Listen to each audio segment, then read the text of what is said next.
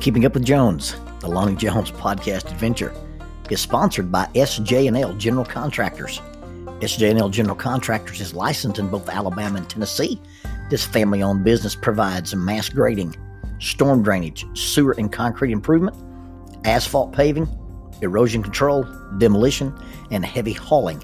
If you're in need of any of these services, you can contact them at 931 433 4660. That is 931 433 4660.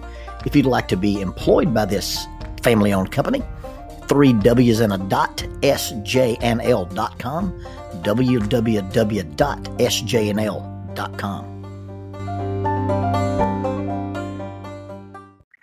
In regaling his audiences about the adventures of getting a haircut, comedian songwriter Ray Stevens talks about walking into a macho barbershop, an overtly masculine establishment where his lifestyle as a musician and the lifestyle of this overtly masculine barber ran into each other. I quote Ray Stevens. It was a macho barbershop. Hair dryers were mounted on a rifle rack. There were no mirrors. The barber chair was a Peterbilt. Barber walked in. He was huge, seven feet tall, 300 pounds of spring steel and rawhide, wearing a hard hat, chewing a cigar, had on a t shirt said, I hate musicians. Now, a lot of people would have been intimidated in a situation like this.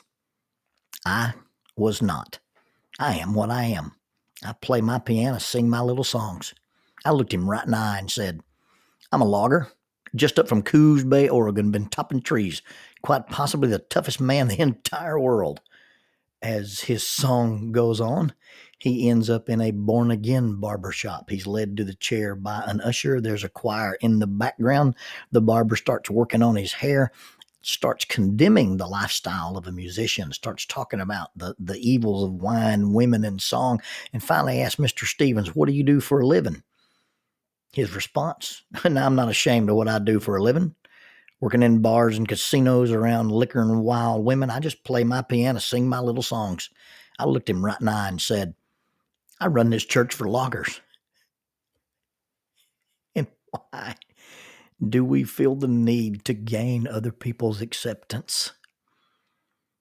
Why do we have this overt desire or compelling need to impress people?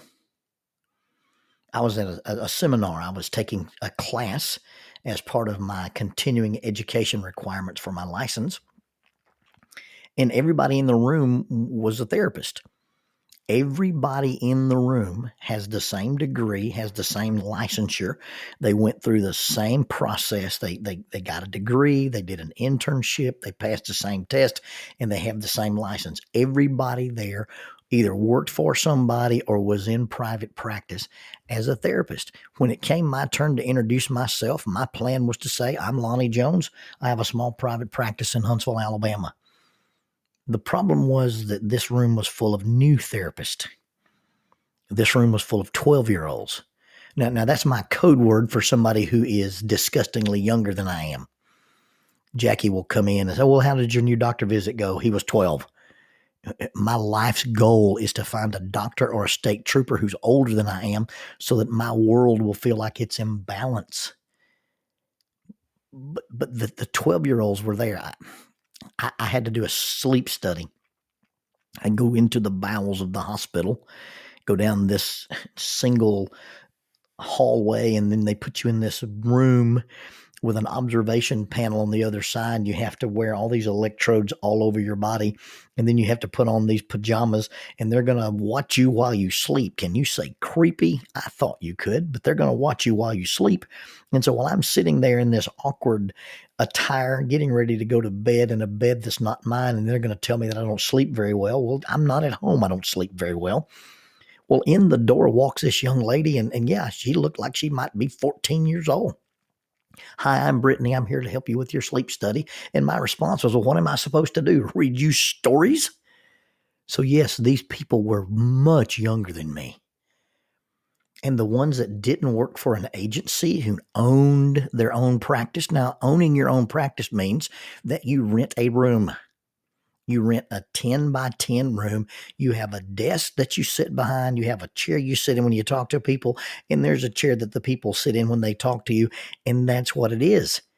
And yet, every one of these people, when it came time to introduce themselves, instead of saying, Yes, my name is whatever, and I have a small private practice in Birmingham or Montgomery or wherever, it was, I am the founder and the CEO of the hypoallergenic epistemological metaphysical transcendental existential divine epiphany counseling service.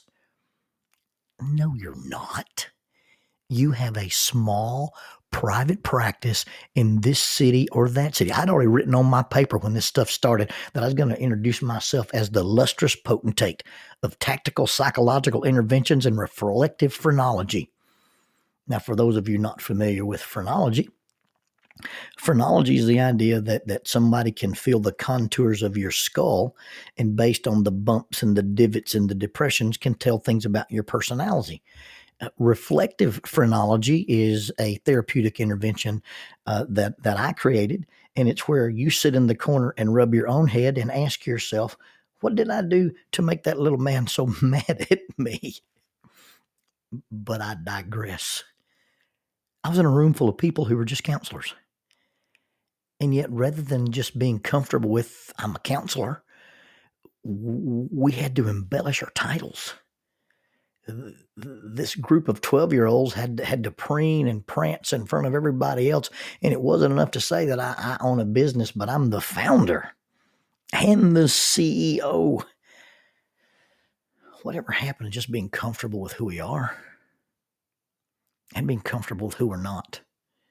we were fishing in the river one night and I was on the boat and it was just me and Daryl Pickle and Barry Handback. The, the people who had been fishing with us had had to leave early. So we thought we had the river to ourselves. And as, as we were going down this particular grass bed, and, and it was a very good place to fish. And apparently somebody else had been fishing it for years because we saw another boat. And if you're a bow fisherman and the other boat turns its lights off, that means, hey, we want to parlay, we want to talk. So we ease these two boats together, and the young man is is in the boat, and he's asking Pickle, the guy that owns the bow fishing boat that we're on, uh, about you know his history and had he been fishing the river long and they began to talk about the tournaments that they knew about and this that and the other and then daryl says and, and you know i do this as as a ministry I kind of do this as a youth ministry. I take young people out on the boat and we try to teach them that you can stay up all night without compromising your morals. And so he sort of lays the found the groundwork that that he's doing this as a ministry. He looks at me and says, and, and this is Lonnie Jones, and Lonnie is a well-known evangelist in this area. And Barry goes, and, and, and I'm just an electrician.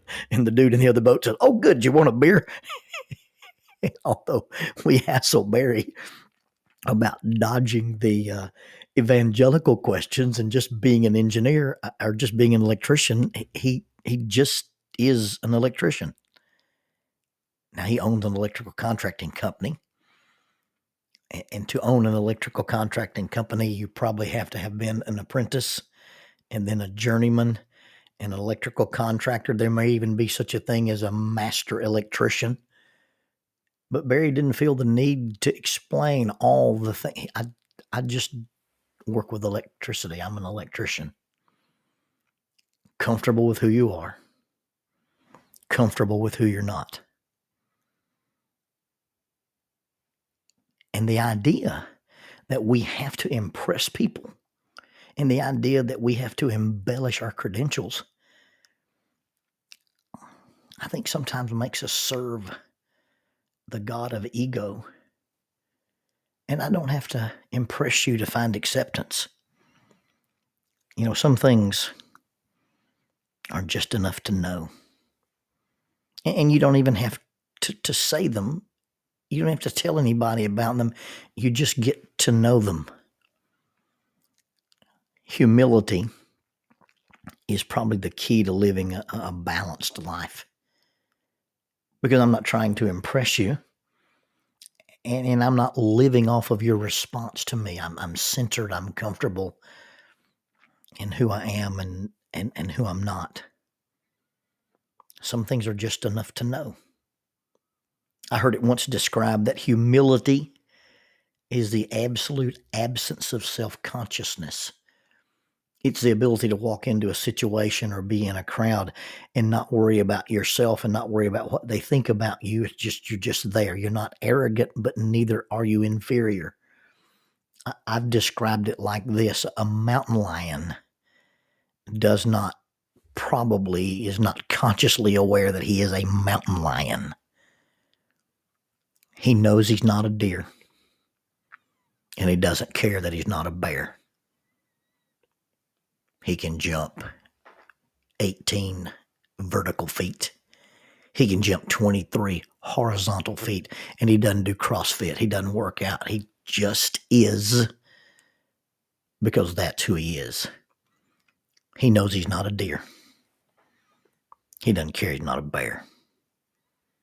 The most important thing you are is probably not something that you achieved or earned. It's not something that has to be listed on a resume or in a bio. It's not something you put out there to impress people. The most important thing that you are is not that you are something special as much as you might be special to someone a dad, a brother, a friend, a son, a grandparent, a nephew, an uncle, a cousin maybe it's not about being special in any way to anyone, but just about being loyal and honest and kind and brave and generous and understanding and forgiving to everyone.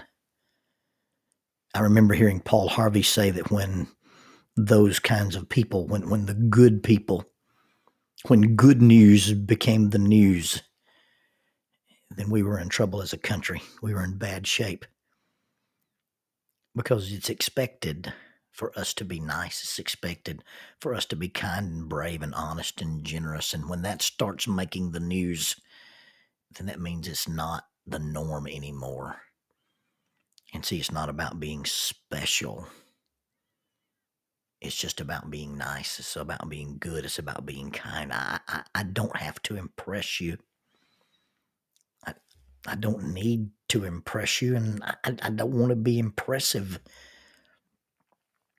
I think it's enough. Not, am I good enough? Am I smart enough? Am I rich enough? Am I successful enough? It's okay to say, I'm enough. I think it's enough to know that I'm chosen. I'm loved. I'm redeemed. I'm accepted. I'm broken and imperfect.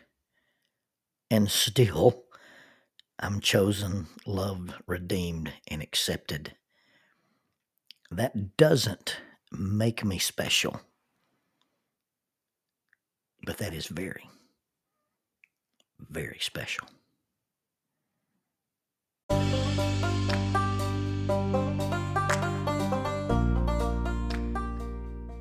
Keeping Up with Jones the Lonnie Jones Podcast Adventure is sponsored by us. What? We sponsor ourselves? Is that even legal? Check us out on Amazon.